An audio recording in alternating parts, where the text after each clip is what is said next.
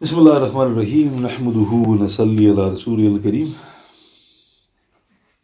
أما بعد Alhamdulillah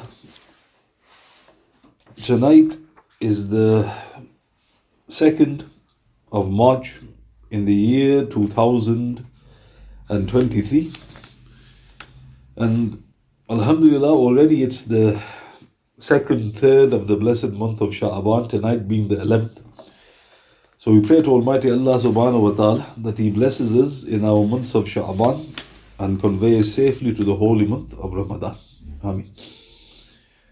So to spend the session today discussing a very important subject which is often asked, and that is what deeds can protect oneself from the tribulations of the grave. So with regards to what deeds protect one from the tribulations of the grave, then Alhamdulillah, there are many. So, to mention some from the blessed hadith. So, the most famous, the first, is Surah Mulk, Surah 67. In Nasa'i, Daraqutni, Hakim in his Mustadrak 2 498, Abu Ashekh, Shaykh Al Bani Rahmatullah alayh states Hassan in As Sahiha number 1140 and Sahih Al Jami 1 680. Sayyidina Abdullah ibn Mas'ud radiallahu he relates that our beloved messenger said sallallahu alayhi wasallam Surah Tabarak mani'atu min adhab al-qabr Surah Tabarak is a protection from the punishment of the grave. So here in this authentic report, the Prophet explicitly said وسلم, that this blessed surah is a mani'ah, is a protection from the punishment of the grave. So this is from the Prophet وسلم. But Abdullah ibn Masud related that from the Prophet وسلم. But Abdullah ibn Masud radiallahu, he had himself gone on to explain just how this blessed surah protects the dweller of the grave. In Hakim in his Mustadrak 2-498 Sahih Zahabi Sahih, he said, The torment advances from the feet of the dead in the grave. However, the feet say, There is no way to come through us, for he used to recite Surah Al Mulk. Then the torment advances towards him from his chest or his stomach. Again they say, There is no way to come through us, for he used to recite Surah Al Mulk. Then the torment advances towards his head. However, the head says, There is no way to come through us, for he used to recite Surah Al Mulk. Thus, this surah prevents the punishment of the grave. So Abdullah ibn Mas'ud radiallahu he explained that the punishment is tried to encompass this individual. But Surah Al Mulk is acting as a barrier from whichever direction it tries to encompass. Therefore, he said this surah protects from the punishment of the grave. This noble man had therefore concluded in one of the scriptures, it mentions that whoever will recite Al Mulk at night has then indeed multiplied his rewards and carried out an extreme virtue. Subhanallah. This is in Nasa'i, Bayhaqi, Hakim and his Mustadrak 2-498, Sahih, Zahabi, Sahih, Kanzul Umal, Volume 1, page 223, Targhib, Hayat al-Sahaba, Volume 5, page 66 of the New English Translation. So which scripture is this mentioned? Imam Hakim states the Torah. So it mentions in the Torah that whoever recites Surah Al-Mulk at night has multiplied his rewards. This is another virtue of this surah. It seems to multiply your, the rewards of your other deeds. And not only that, you've carried out an extreme act of virtue, a tremendous uh, virtue which you don't even realize. So the question is, why is this mentioned in the Torah? Allah Ta'ala knows best. But this seems to be knowledge which was given to the previous ummats as well. It is then no wonder that Abdullah ibn Abbas said, radiyallahu anhu, the Prophet ﷺ expressed his earnest wish that every believer should learn Surah Mulk by heart. The Prophet ﷺ expressed his earnest wish that every believer should learn it by heart. This is in Imam Ahmad in his Musnad, Tabarani, Hakim Sahih, Kanzul Umal, number 2645, Ma'arif al Quran. So now what's interesting? The reports don't mention memorizing it by heart. It simply mentions if you recite it, it is a protection. But here, Ibn Abbas, he said that the Prophet wished that the believer learns it by heart. So the best thing is to, re- to learn the surah by heart. And you don't even need to learn it. If you just read it every night, eventually it will be memorized. So there must be some virtue in also learning the surah by heart. One of the great benefits is that even if you are traveling without any mushaf, you can still recite it. If you're traveling and you haven't learnt it by heart and you haven't got the mushaf, you won't be able to recite it. So, whatever the case, you should try to learn this surah. The Prophet earnestly wished this. The Surah Mulk is the first great protection from the tribulation of the grave. The second, Surah Al Sajda, Surah 32. In Darimi in his Sunan, number 3408, Ad-Dur al-Mantur 5-185, Mishkat. The Tabi'een Khalid ibn Ma'adan, rahmatullah alayhi, he said, Recite Munjiya, the rescuer. For I have heard that a man had committed a lot of sins. He used to recite it and nothing else. It spread its wing over him and said, O Lord, subhanahu wa ta'ala, forgive him. He often used to recite me. That, thus, Allah subhanahu wa ta'ala makes it an intercessor for him. It disputes on behalf of the one who recites it when he is in his grave, saying, O Allah subhanahu wa ta'ala, if I am a part of your book, make me now an intercessor for him. But if I am not a part of your book, then blot me out of it. It will then be like a bird putting its wing upon him. It will thus intercede for him and will protect him from the punishment of the grave. So let's look at this. So it's called Munjiya. This is the name for Surah Sajda. Munjiya means the rescuer. so the clues in the title. Why is it called the rescue? Because it rescues you. But who does it rescue? The report says a man committed a lot of sins. So he wasn't a pious person. But he had this to his credit. He would recite this surah a lot. So what does that mean? So maybe daily, but he would recite it quite often. And this surah by itself starts to protect him like a mother protects the egg or the chick. And what does it say? It goes, If I am a part of your book, allow me to intercede. If I am not a part of your book, then blot me out. So obviously, Allah Ta'ala will allow the intercession of Surat Munjiya, the rescue, and it protects from the punishment of the grave. In another report directly from the Prophet Sallallahu it, Surat Sajda, will come on the day of judgment with two wings. It will shade the person who recited it and say, La sabila alik, La sabila alik. You cannot do anything to him. You cannot do anything to him. Subhanallah. Recorded by Abu Ubaid in his Fada'il Quran, number 135, Ad-Dur al-Mantur 5-185. So it even says, now look how amazing. It says, you can't touch him. And who is it saying it to? Allah subhanahu wa ta'ala. Meaning, you've promised me. Maybe it was for these reasons that Tawus, the Tabi'een had said, Rahmatullah these two surahs, Mulk and Sajda, are given 60 virtues more than any other surah in the Quran. This is in Tirmidhi 5 152, Darimi in his Sunan, number 3412, and Mishkat. So look how interesting. Tawus, Rahmatullah he was a famous student of Abdullah ibn Abbas. Abdullah ibn Abbas was uh, the interpreter of the Quran, Tarjuman al Quran. So Tawus said, Mulk and Sajda, they have an edge over other surahs. 60 virtues. So a person queries that. He goes, Surah Sajda and Surah Mulk. Why? So the response is, they protect you from punishment. Which other surahs protect you from punishment? And it's hard to find them. But these surahs are known to protect you. But there's a difference. Surah Sajda protects you not only in the grave, but also on the day of judgment. The, the hadith mentioned the day of judgment. Surah Mulk is specifically focused in the grave. So, how often should you recite Surah Sajda? So, obviously, if you can recite it daily, excellent. If not, try to recite it weekly, once a week, maybe on a Friday. If not, recite it at least monthly.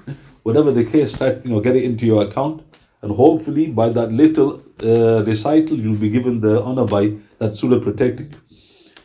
The third thing which protects in the grave, Surah Al Kahf, Surah 18. Imam Qurtubi in his tafsir 5-3963, Sayyidina Anas he said, He who recites Surah Al Kahf, he will be protected from the tribulation of the grave. The one, He who recites Surah Al Kahf, he will be protected from the tribulation of the grave. So now what's interesting, this is not often mentioned. What is often mentioned is this report.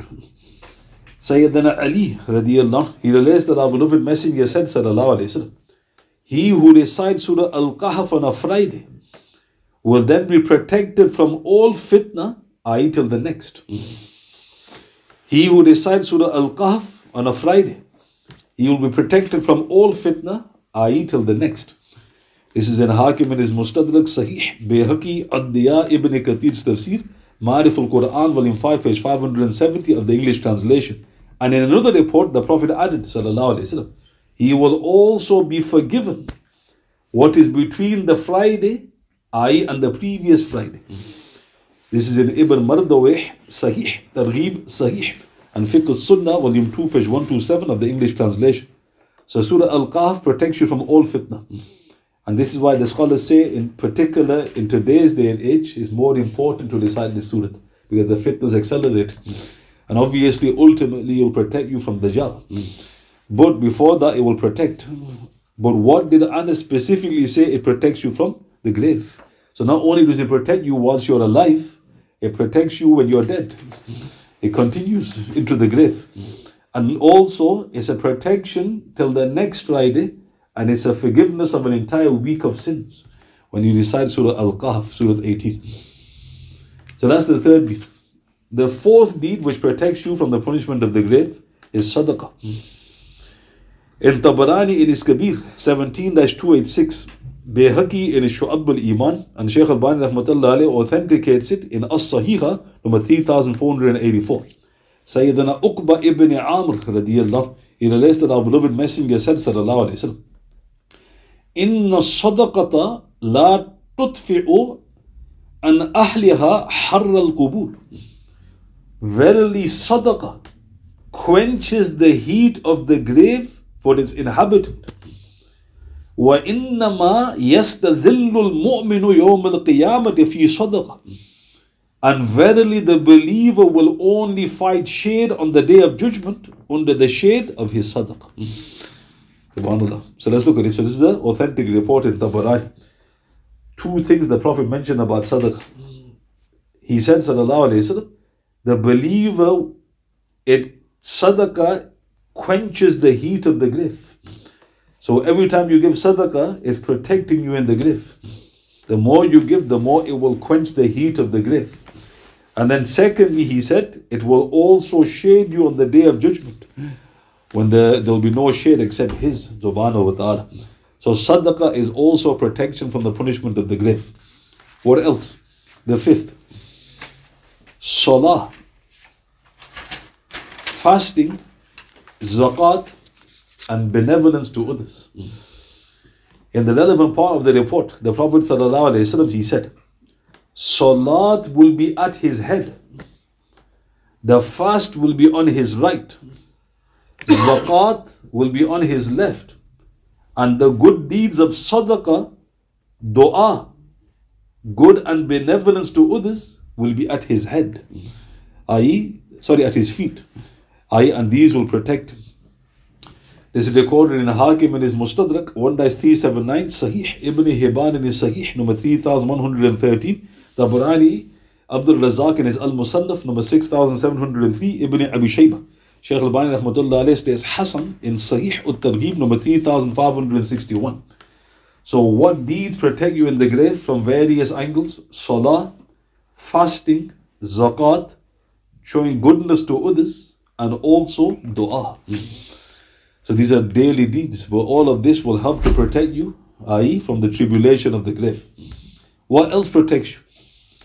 Sharing knowledge, springing a river, digging a well, planting a date tree, building a masjid, leaving a copy of the Quran, and the children's du'as. so where's the proof of all that? In Bazzar, Shaykh al-Bani rahmatullah alayhi Hassan in Sahih al-Jami number 3602. Sayyidina Anas radiyallahu relates that our beloved messenger said sallallahu alayhi wasallam, Seven continue for the servant whilst he is in his grave. Someone who taught something, or sprung a river, or dug a well, or planted a tree, or built a masjid, or left behind a copy of the Quran, or left behind a son who seeks forgiveness for him after his death. So this is authentic in Bazzar.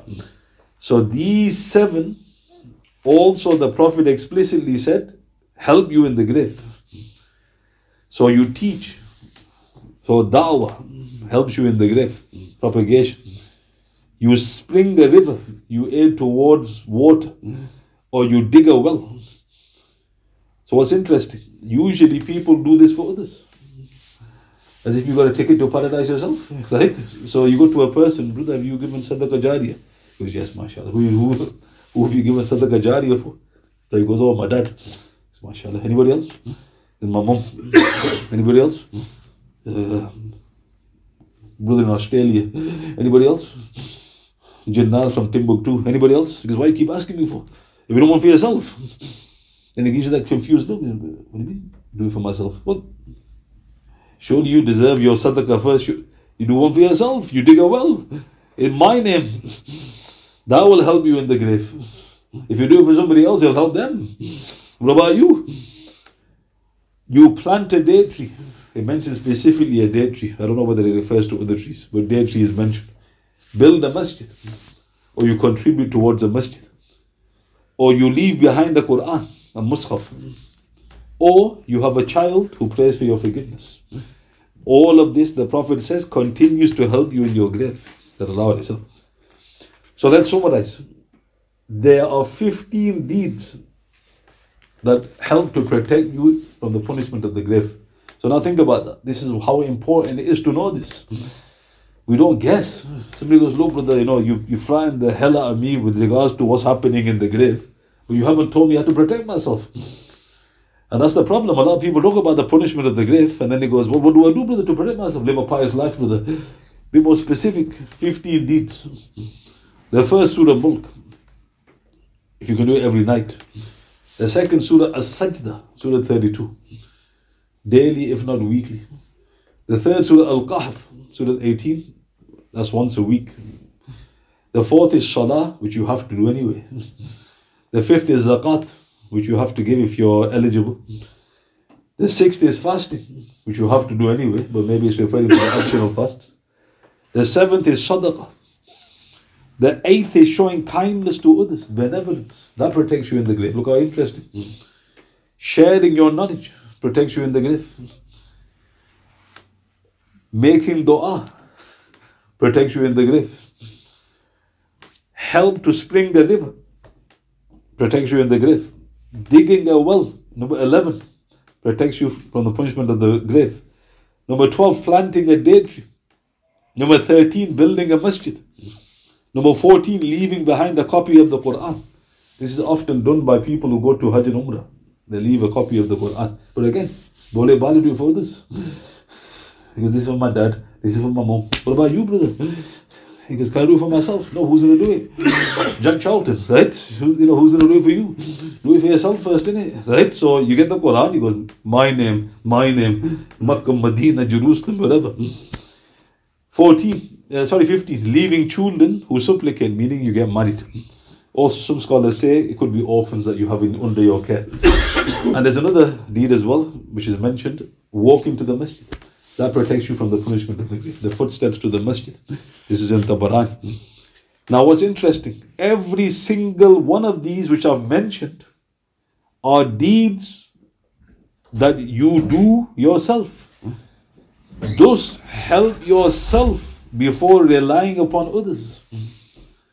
They eye their gracious du'as and donations of deeds. So, this is all to do with you. Right? Somebody goes to you, how do you protect yourself from the punishment of the grave? Some people give you the impression, handouts. Well, before we go to the handout stage, can I do anything for myself? Yes, all of these deeds. Tick all the boxes. Then, of course, if others want to pass, then that's the uh, added grace and mercy of Allah subhanahu wa ta'ala. So, note, very important. One thing which you need to be very careful of is your debt.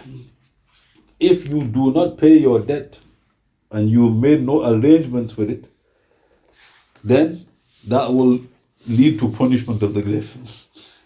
So now a question is posed. If a person is doing these deeds, but he's not made any, you know, arrangements to pay off his debt, will these deeds protect him? So the response is, whatever the case, why are you gambling with fire? The debt needs to be paid. The Prophet said that even a martyr is not exempt from the debt. So most of us won't get martyred on the battlefield. But even he, imagine somebody goes, he gave his life. Who else? Does, yes, but the Prophet said, except debt. He has to sort his debt out. Even the first drop of blood takes out all his sins except debt. But if he's made arrangements and he dies, Allah Ta'ala will help him. But if he makes intention, Allah Ta'ala will pay off the debt. But if you've made no intention, then you're in serious trouble. And this is why it's important that when you talk about the punishment of the grave, debts are mentioned as well. Some people are very, very flippant with debts. They even not bothered about paying it. Because oh, it's that long ago, he's forgot. So why should I bother giving him? Well, hang on a minute, right? He's forgot, but Allah Ta'ala hasn't forgot. And also, it might be something very small. One companion, he passed away, and the Prophet ﷺ said, Do janazah for your friend. So they goes, Ya Rasulullah, why? He goes, He's in debt, and he only owed a few dirhams. So one of the companions, Abu Qatada said, I will pay off his debt, Ya Rasulullah. So the Prophet said, You've cooled the skin of your brother. You've cooled the skin of your brother. Then he offered the janazah prayer. So why would Rasulullah sallallahu not lead the funeral prayer. That's a serious matter. It means that you've committed a grave crime. But then when the debt was paid by somebody else, he goes, now I will pray for him. So note again, this is something that we need to be very, very careful of. And this is why the shayukh in particular, i.e. the tasawwuf of sheikhs, one of the first things they say to their murids is, pay off your debts. Some people think that, you know, if I give prayer to a sheikh, everything's forgiven. The answer is no, that's where the fun starts right? The next minute he's to start exposing everything, right? Tell me what you need, what needs to be paid off, and then you have to arrange that. So one of them. So all I mentioned today was basically some of the blessed deeds that protect you from the tribulations of the grave. And Alhamdulillah, Allah Ta'ala in His kindness has placed many of these deeds at our disposal. Are there any questions you like to ask?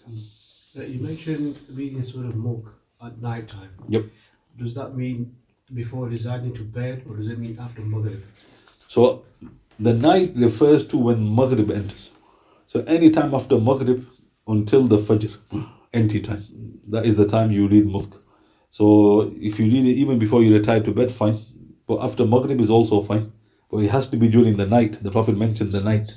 Some people read during the day, which is fine. But the Prophet mentions specifically the night.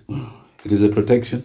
During whoever recites Mulk at night, because he has carried out an extreme act of virtue. Any other questions?